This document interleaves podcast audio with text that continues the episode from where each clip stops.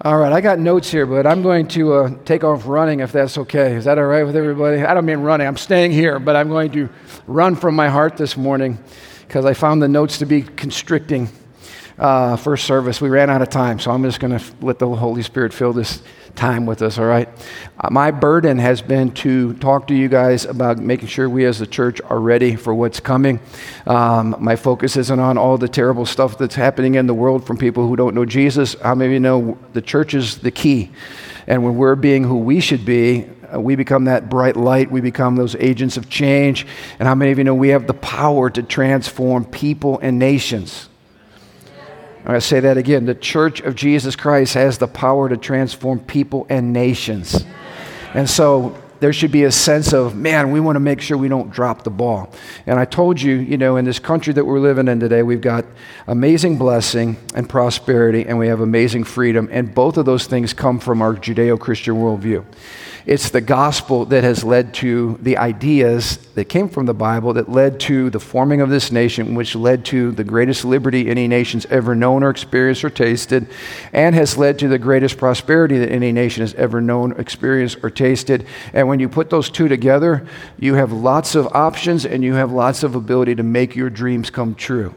But how many of you know when your dreams get separate from God's dreams, and when your ideas get separate from His ideas, and your heart gets separated from Him, all of those blessings become curses. And, and that's what we're seeing. That's the picture of these ugly roses right here, is when you get cut off from the Lord, it's only a matter of time before you wither and you die. And as in, that happens individually and it happens as a nation. As a nation right now, it is without question that we are withering and dying on the vine. That is not irreversible. Nobody turned into the gloom and doom prophet and America's going down the toilet, and you know, and we got no hope. That's not the message. The message is return to the Lord. The message is let's be the church of Jesus Christ. The message is let's pray and love and serve and share and stand for truth like we never have before in our lives. And let's believe that God could turn this mess into something beautiful. Amen. So we're not prophets of gloom and doom around here. We're excited about what God's doing. This is an amazing opportunity for God to display his love and his greatness and his glory. But I shared with you that this environment that we're in is tricky because if we're not careful, we end up biting the hand of Almighty God, the hand that's feeding us, because we get our priorities out of line. And one of the temptations I share with you is trading authority, divine authority for personal preference. Anybody ever encounter that in your life? In other words, wherever the Bible seems to be out of date, out of touch, or makes me uncomfortable, I'm going to reject it and I'm going to do what I want to do. Uh, and, and, and, just, and I'm just going to quote and put those verses on my refrigerator that I like. All right? How many of you know if you do that, you end up losing the essence of the gospel itself? And if you lose the gospel, now we really have lost hope because the gospel is our hope. So we have to hold on to the authority of God and the authority of His word. And the key word here is we have to submit. We don't like that word, but it's, it's what it means to be a follower of Jesus. It means you live under the word of God. Amen? Last week we said we got to start living our lives as bits and pieces, and we have to come into integrity. We have to come into wholeness, which means you are not able to break your life up into little compartments like work and entertainment and church and kids and grandkids. And the, your life is not full of compartments. Your life is one big box that says Jesus Christ is Lord over everything.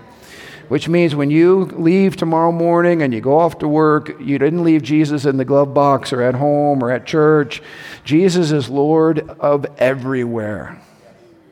Now, that'll get you in trouble. I'm just telling you in advance, it will get you in trouble. But the trouble's worth it because long term uh, obedience and faithfulness is better than short term com- uh, compromise and complacency. All right?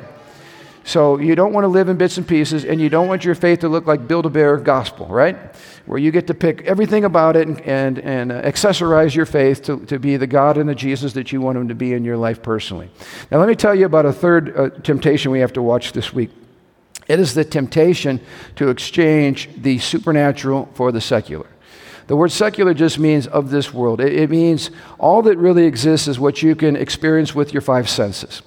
Um, the, the, the, religion behind that is the religion that's popular now in our sciences and our public uh, places of education.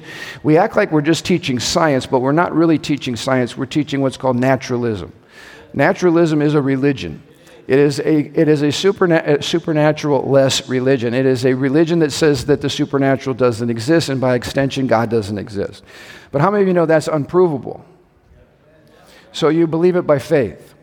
And if you believe it by faith, you're just as religious as the people who believe that Jesus Christ is Lord and that God is real and that the supernatural is real. So all it is is we've just traded faith, all right? But here's the problem. That we understand why the world lives that way. But here's the problem is when that view creeps into the church. And you know, I'll give this example. Why is it that Americans have won more uh, awards in science and more patents and more creativity come out of America than any place on the globe? Is it because Americans are smarter than people in other countries? No, no actually, we're, we're made up of a whole lot of other countries, right? That's not that we're inherently smarter, it's that other nations are worldview blind. For instance, if you're a Hindu and you have, you know, millions and millions of gods, and your whole goal in life is to keep the gods at bay and to keep them at peace and the territorial spirits, you know, happy through sacrifices and stuff that you do, you know, to keep everybody happy. Um, and you live in a world that's completely out of control. Would you ever even think to conduct science in a world that requires that it's orderly and predictable and that there's laws?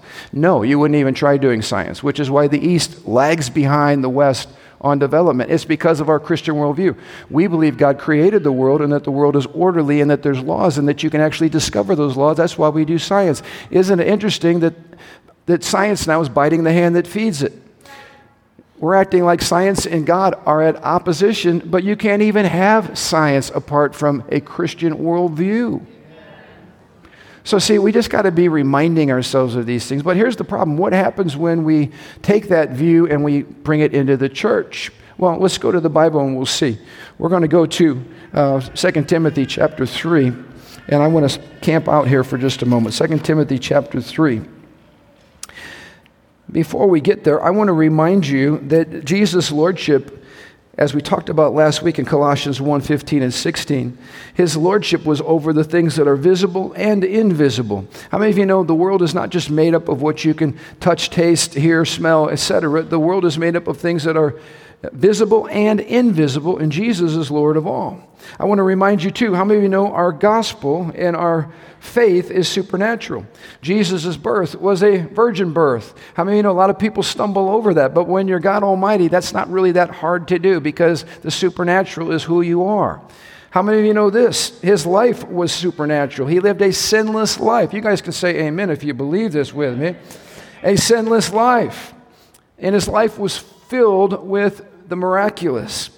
How many of you know his death was supernatural? Number one, he foretold it. He told how it was going to happen, when it was going to happen, and then he resurrected from the dead. How many of you know that's supernatural? Because dead things don't come back to life by themselves. But Jesus did.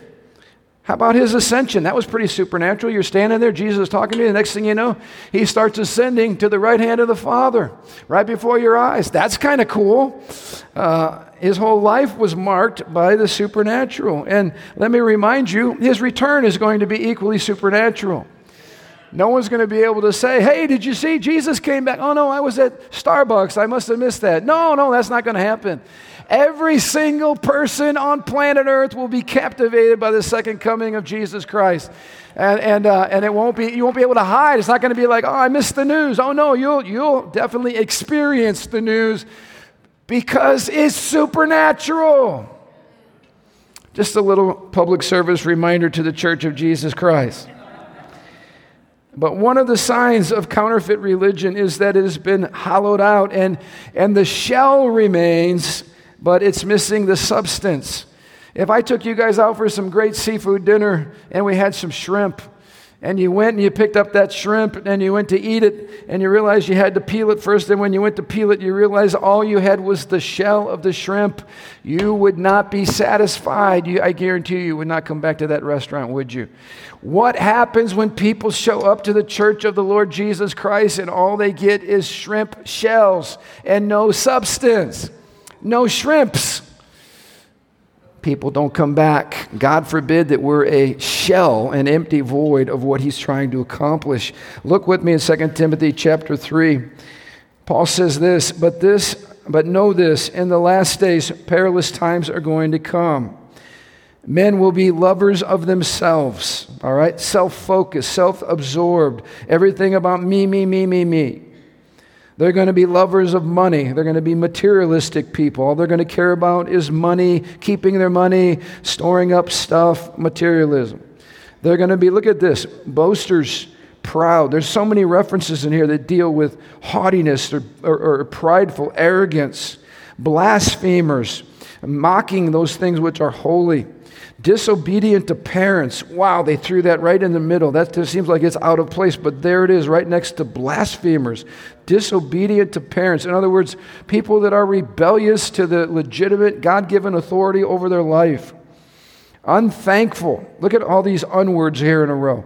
Unthankful, unholy, unloving, unforgiving. How many of you know you don't want to fit in either of those four designations? We want to be full of the love of God. We want to forgive people that have hurt us or wounded us. We want to be full of gratitude and we want to be living holy lives. Look at what it says next slanderers, people that speak evil of other people with their mouths. They attack somebody else's reputation with their mouths. Without self control, brutal. These are violent people. We're seeing so much violence in our culture today. They despise what is good. You know, on, on Thursday night, the opening of our Band of Brothers, we talked about covenant. Well, here we see people who are traitors. They don't keep relationships holy and they don't guard covenant relationships. They're traitors. They violate trust. They, they break relationships. They're headstrong. They're haughty. They're lovers of pleasure rather than lovers of God. But look at verse 5. This is stunning to me. We see all this description of self and arrogance and pride and pleasure seekers and materialistic people and unforgiving and unthankful and hor- this horrible picture. But look what it says in verse 5 they have a form of godliness.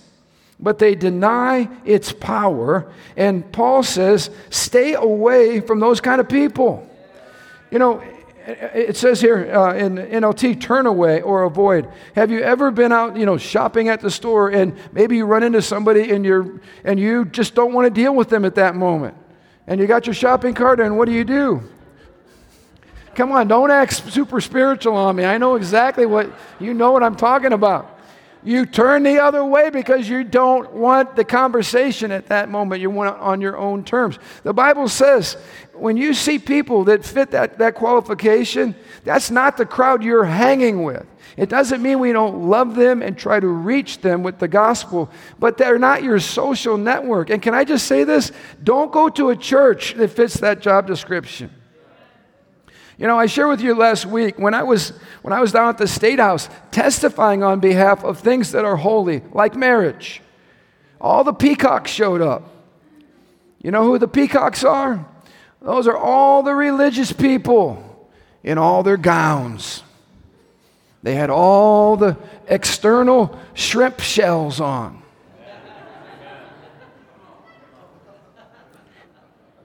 But when you're promoting things that cost the Son of God his life and his blood, I don't care what kind of peacock gown you have on.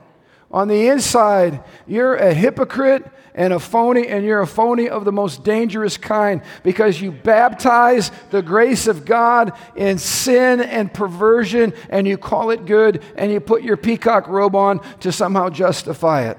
And God calls it an abomination, a stench in his mouth. It is empty religious shell lacking the substance. And God has a holy jealousy for His church, and He has a holy jealousy for what goes on in this place. And I need to say, since this is second service, I need to give a public service announcement and say, for those of you that were here last week during this time, I got a little too free and a little too loose, and a little too much of Ron Johnson came out, and the Holy Spirit checked me on that. Uh, and He said, Hey, didn't need to go there. I said, Correction taken, please forgive me. I just want you to know I do get this most of the time. And I do get the fact that every chance I get a chance to speak to you, it's not me or my personality that needs to come through. It's the glory of God and the Word of God and the holiness of God and the mission of God. And so I just want you to say, please forgive me for being a little loose last week, all right? Now, it was entertaining, but it wasn't appropriate. I will say that. It wasn't appropriate. Some of you are going, What is he talking about? You'll have to listen to the podcast if some of you are wondering, What in the world was all that about? I just want to tell you that a faith that is powerless to heal and powerless to free people of emotional wounds, powerless to, to bring about real life transformation, is not the faith. And I just want you all to know here that we need to be people who believe in the supernatural. And if your life did not start, your life in Christ did not start from a supernatural encounter with Jesus that changed you from the inside out, you might have got a shrimp shell instead of the real deal. It's amazing to me in our churches today, so much of what passes for evangelical evangelism is simply all geared toward people's minds we tell people three simple points and then we ask them to pray a prayer with us. And, and if they pray the prayer and fill out the card then everything's good and we count them on our rolls or whatever. I know that the gospel has content and i know that sometimes the romans road and some of these other tools they're wonderful tools that help make the gospel plain. But can i just remind you that if the gospel is just about connecting dots and, and believing certain theological points and saying a prayer but there's not any genuine transformation in your life, you haven't been born again. Because even the devils in hell can connect the dots. The devils in hell know who Jesus Christ is. The difference is they have no supernatural appreciation and passion and love for the Son of God. I had the joy of praying for a man this morning who came up and he said, You know, I just feel like there's a block. I just feel like there's something keeping me. I feel like I've not been able to truly experience Jesus in that way. And you know what? We prayed and breakthrough happened and the tears started to come for the first time in this man's life. And he had the assurance that he was a believer and a son of the Most High God. Listen to me. If people cannot come, If people cannot come into the presence of the living God among his gathered people, then man, I do not want to be guilty of the peacock show, all right, where we look good because we got a nice sign and we got a nice building and we're all looking pretty nice here. Peacocks don't set people free. Jesus sets people free. And when I read the gospel, when I read the gospel. The gospel, everywhere you see it preached, is coming with the full force of the power of heaven to demonstrate that what we just preached is true. And you don't have to believe it like wishful thinking. You don't have to be argued into it. It's because you experience the power of God. And listen, somebody who has had an, an impactful, real relationship with the living God, they never wonder whether that was real or not because it leaves a mark on the heart. Y'all know what I'm talking about? It doesn't mean you've got it all figured out. It doesn't mean you're not going to struggle. It doesn't mean you're not going to have doubts every now and then because we, we're human beings. But it means this you go back to that moment when you drove that stake in the ground and you realize Jesus did something in my life that changed me. I'm not the same person I used to be. And I just want to say, too, you know, I, I told this story before. When I was a youth pastor one time, we had people that left the church, and when I tracked them down, I found out I was the guilty guy. I was the, I was the cause. I tracked them down. You know, why, why did you leave? This was their answer. Because unsaved teenagers were showing up at our youth ministry, and they didn't want their kids to be contaminated around unsaved people. Can I just remind you the gospel should be going to the most difficult, dark places and not not because we're afraid our kids are going to be contaminated. I want us to raise kids so full of God. We can, we're saying to the world, we're sorry, but we're releasing our kids and they're going to get you, all right? You need to be afraid of our kids. Not that we're afraid of you. that we believe it, and I don't care who walks through those doors or what kind of condition they're in or what kind of history they have or what kind of record they have or what kind of sin they've dealt with. I know there are churches that like, well, we just can't let you come to our church because you're a convicted such and such. Well, praise God if you were convicted and He brought you to justice and you since then come to know Him. We want to help you be free. That's what the church does. And this is why, in the midst of pandemic, we're not going to let you run around hysterical and fearful and freaking out about everything because a fearful people are not a supernatural people. And a fearful people cannot move in the power of God. And a fearful people have no hope to offer anybody anything. We need to be a bold people, a confident people in God. We need to be a people that face challenges, unashamed of the challenges, say, God is big enough for this. You know, Paul took the church in Galatians to task. Put that verse up for me. He took them to task. He said, You guys started off so great. In other words, their, their visitation was accompanied with a demonstration of the power of the Holy Spirit, and the Bible says, and miracles. Can I just challenge us today? that for the sake of the glory of God, not for the sake of some show, all right? You know, Jesus had people that followed him for the show. And I, have seen people that follow Jesus for the show. It's for the food and for the fireworks. You remember John chapter 6, Jesus got serious with them all. And he talked about communion and eating his flesh and drinking his blood. And everybody got offended and they all took off because the show was over at that point. But I just want to say this we cannot give up on pursuing a God who's supernatural and believing that God is still in the miracle business today because here's what's at stake not the show, but the glory of God. The glory of God. Part of the glory of God is that nothing is impossible for him, and he likes to show off when things are the darkest.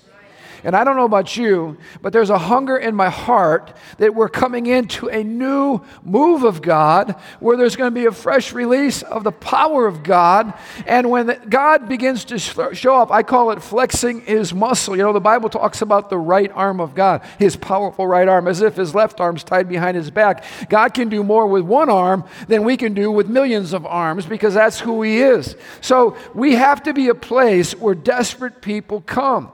And I just want to tell you that has been Living Stones since the beginning. We don't get the nice little couple with two kids, a dog named Spot, and a white picket fence. We get people who are jacked up. My dad informed me that that includes everybody, the rest are just faking it anyway, all right?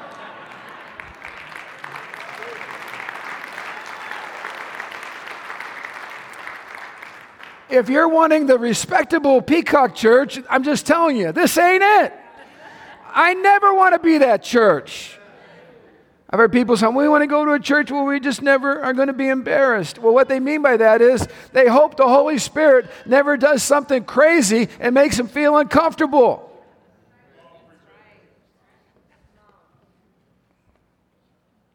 How many know with the Holy Spirit in the Bible, when He shows up, stuff happens? And most of the time, people didn't know what happened until they had time to process it later. It's like when the Holy Spirit outpouring came and people began speaking in other tongues and worshiping God, and then they go, What was that? But you know what they knew? God showed up. Now we need to figure out what just happened to us. I'm not kidding you. You look through the book of Acts and you look through the experience of the church uh, uh, uh early on, and most of the time they're going, Wow, God showed up. Help us, help us understand what just took place. In other words, help us put the theological parameters now around what just took place. See, this is what I love. When God is in His church and people come, Many times they start weeping. They start feeling conviction of sin. Nobody's even talked to them about these things. They start sensing the presence of God. They come forward, maybe somebody lays hands on them and prays for them, and God touches them in ways that are beyond our understanding sometimes. Sometimes they're overwhelmed by the presence of God. They just fall to the ground. I've heard religious people say, ah, the Holy Spirit would never push anybody to the ground. Can't wait till it happens to you.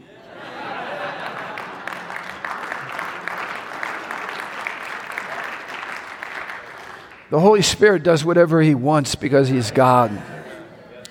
And when you put your finger in an outlet and you got 220 going through, I guarantee you, you might be doing some things you didn't think would happen either, but you have encountered a power far greater than you. And He makes you feel small. I've seen people laughing as God heals their hearts. I've seen people weeping as God breaks them. Emotion. Emotion makes Western Christians uncomfortable. We don't like emotion, do we? Do we? What's going on here? Maybe you're not in control, and neither is the pastor. Maybe Jesus is coming back into his church. And maybe when Jesus comes into his church, there's a response. You know, I don't go up to my wife on Valentine's Day and look at her with a stoic face. Honey, I love you. Nothing's changed. Got the ring to prove it. Happy Valentine's Day. I would be slain in the spirit at that moment.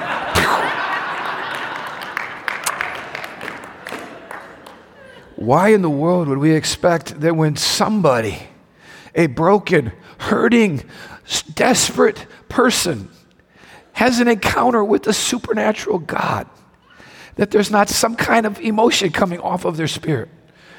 whether it's contrition over sin, repentance, brokenness, humility, thankfulness, gratitude, tears of joy, tears of sorrow. I don't know what, shaking under the power of God. I don't know what it is, but I just know this. When, when we come in contact with God, it's not like you go, Well, I think maybe I had an encounter with the Lord. No, you know you had an encounter with God. And here's what I've, been preaching for years don't settle for anything but what's real. Because I don't know your heart, and I don't know where you are with Jesus, and I don't know where you are this morning, and I don't know whether you're close to God or far from God. I don't know what your problems are. And listen to me, I can't fix any of your problems, and nobody in this room can. But God can. And, and the power of the blood of Jesus can. And the power of the Holy Spirit. You know who we should be the most intimate with? is the member of the Trinity who has been sent to planet Earth now. His name is the Holy Spirit. Jesus is at the right hand of the Father. He is going to return in power and glory. In the meantime, hello, Holy Spirit. I better get to know you better. I better get to hear you better. I need to experience your presence so that I love you more than any other idols that are around me in my culture today. How many of you want to finish well? How many of you want to be strong in the Lord and the power of His might? How many of you want to be fruitful and see God working in your life and producing great fruit in your life? All of this happens because we choose to walk with the living God. And we're not going to settle for anything short of that.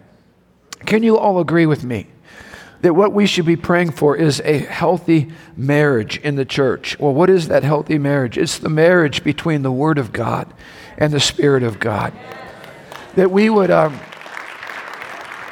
I, I just want to share. I want to share the vision openly that we would love the Word of God and we would love to submit to the Word of God and eat the Word of God and that we would be doctrinally grounded in truth and we're not flaky and weird and just floating around in the clouds.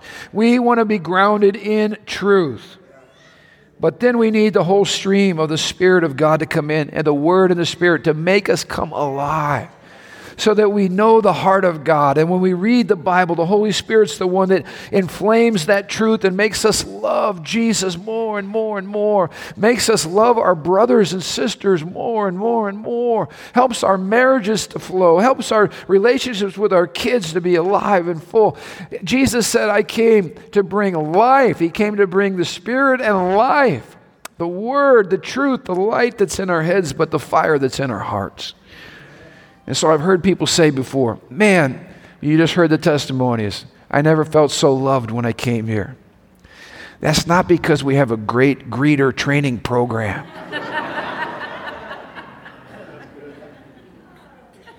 it's because we have great greeters who love Jesus and who love people. And when you get around people that are full of God, you're going to feel loved. When you go to some churches, you're around religious people and nobody even talks to you. It's because you're around religious people. Religious people are not loving people. They're some of the nastiest people on planet Earth. Just go to a church board meeting sometime, a congregational meeting, you'll see what I'm talking about. People can kill each other over the color of carpeting, for God's sake, when you're at religious places. But lovers of Jesus love people, and you feel it. You know that Living Stones Church, I don't know what it is, but that, that worship over there, man, there's got some stuff on it, man. I mean, People get emotional over at that church. That's, that's one of those kind of churches. No, people don't get emotional at that church like, like as part of our new members class. we give you a personality test, and only if you're emotionally unstable do we welcome you here to the church.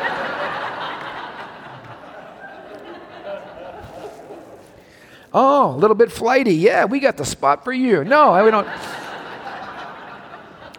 It's because of this when you've had an encounter with Jesus and you sing, There's nothing we love more than you. Jesus, it's you. Nothing more precious than you. You're not just singing empty words, it's like a love song. How do you sing a love song without any affection in your heart? You may know what I'm talking about. What I'm trying to tell you this morning is some of you need to trade your religious garb for an encounter with Jesus that messes you up. I've prayed for people for someone's crying, They're like, man, I don't know what's happening. I'm like, more, Lord, more, Lord. Mess them up, Lord. Break us, God. Shake us, God. Rip our heart open, God. Heal us, Lord. That's what it means to be a follower of Jesus. Some woman with a nasty past, one of those kind of women sitting at Jesus' feet, blubbering all over, snot, tears. I, have been at the altar praying with these people. I get it on my shirt. I know what he's talking about. This is all over Jesus' feet. This lady having a meltdown because she loves so much. What did the disciples do who had the religion thing down? Hey, Jesus, don't you know who that woman is? What are you doing? Your feet are getting them. Uh, here's what they were saying We feel uncomfortable. We feel uncomfortable by this woman's radical demonstration of affection, and Jesus just chilling. He wasn't shaken by that. He knew exactly what was going on. Can I just encourage us as a church? Let's get in the Word more than ever. Love the Word. But listen, everything you read in the Bible, you should be saying, I want to experience that. I want that. I want to see that. I want to be used by God for that. Y'all hear what I'm talking about? And don't you dare fall under this lie that when John, the last apostle, kicked the bucket, God's been taking a long nap until Jesus comes. And now that we have the Bible, the Word, we no longer have need of the Spirit to demonstrate that the Word is authentic because we got the Bible. Well, I don't know about you, but I thank God that He has spoken and we have the Bible. But I don't just want to read stories like history lessons. I want to live the gospel in the fullness of the gospel. So, stand to your feet. Anybody ready for more? I'm going to ask you again are you really ready for more? Then let's open up our spirits. Come on, let's open up our hearts. Let's be going after God right now for fresh encounter. And it's not all right here. We're, we're, this is a lifestyle of pursuit. This is a lifestyle of going after God. This is a lifestyle of being hungry for the glory of God in our generation. Lord, I just cry out for my brothers and sisters, myself right in the midst. God, let living stones and let this gathering of precious people be, be a sign and a wonder to this generation. Lord, may this be a place of great hope, of great outpouring, of great healing, Lord. Father, let the wells of revival and all the prophetic inheritance that you have spoken over this house God, I want to see it happen with my brothers and sisters. Lord, a torrent of evangelism, of people coming to Jesus, Lord, you prophesied there would be a great healing anointing and healing outpouring. Lord, we contend for it. God, we want your presence to be thick in this place. Lord, when the doors open on Sunday and your people come together, we want to sense the glory of the Lord hanging like a cloud over this house. Lord, move with your might, move with your power, God. Save people, Lord. Heal broken hearts. Lord, baptize people in your Holy Spirit. Lord God Almighty, we pray for the healing of broken bodies and broken souls. Lord, for all of us here under the sound of my voice this morning, Father, we ask you for fresh encounters. Holy Spirit, overwhelm us, awaken us. Lord, renew us where we're dry. Oh God, we ask you to water us and refresh us, Lord. Jesus, we just want to love you well and we want to know you. God, we want to know you. We want to know you, Lord. Lord, there's more for all of us. So that's what we're hungry for, Jesus. Give us more. Give us more. Can you personalize it where you're at right now? Just ask the Lord for more, that you're hungry. I just say this so many of the new folks that are coming to our church, if there's one word that I think summarizes what's going on right now, is there is a hunger in your heart for more. Some of you have been so well taught, but you need to experience more. You need to know what you're walking in. You need to taste it with your own lips. And so, Lord, I'm asking you, I'm asking you, Father, right now, for fresh awakening, fresh outpouring. Lord, begin to mess us up in a good way, God. Fresh fire, Lord, fresh fire. Fresh fire, God. You know, and if you need prayer today, I want our, our leadership team to come forward. If you need prayer, and maybe you don't know the Lord, or maybe you're like that precious guy I prayed with today who just felt like there's something blocking him from the full affection of the Father. Oh, it's so fun to let God remove those blocks. I don't know what it is that you need. Some of you might need a, a miracle in your body. You might be facing a, a serious situation. Some of you are just emotionally broken right now. I just want to tell you, God wants to touch you, and God wants to love you and minister to you. So the altars are open right now. I'm going to release you all in just a second. Marriage class is at 4 o'clock today. Don't forget that. But if you need prayer for anything, and if you've come here today and you're desperate, I ask you before you leave, get out of your seat, just come down right now. Come down and let the Lord Himself touch you, all right?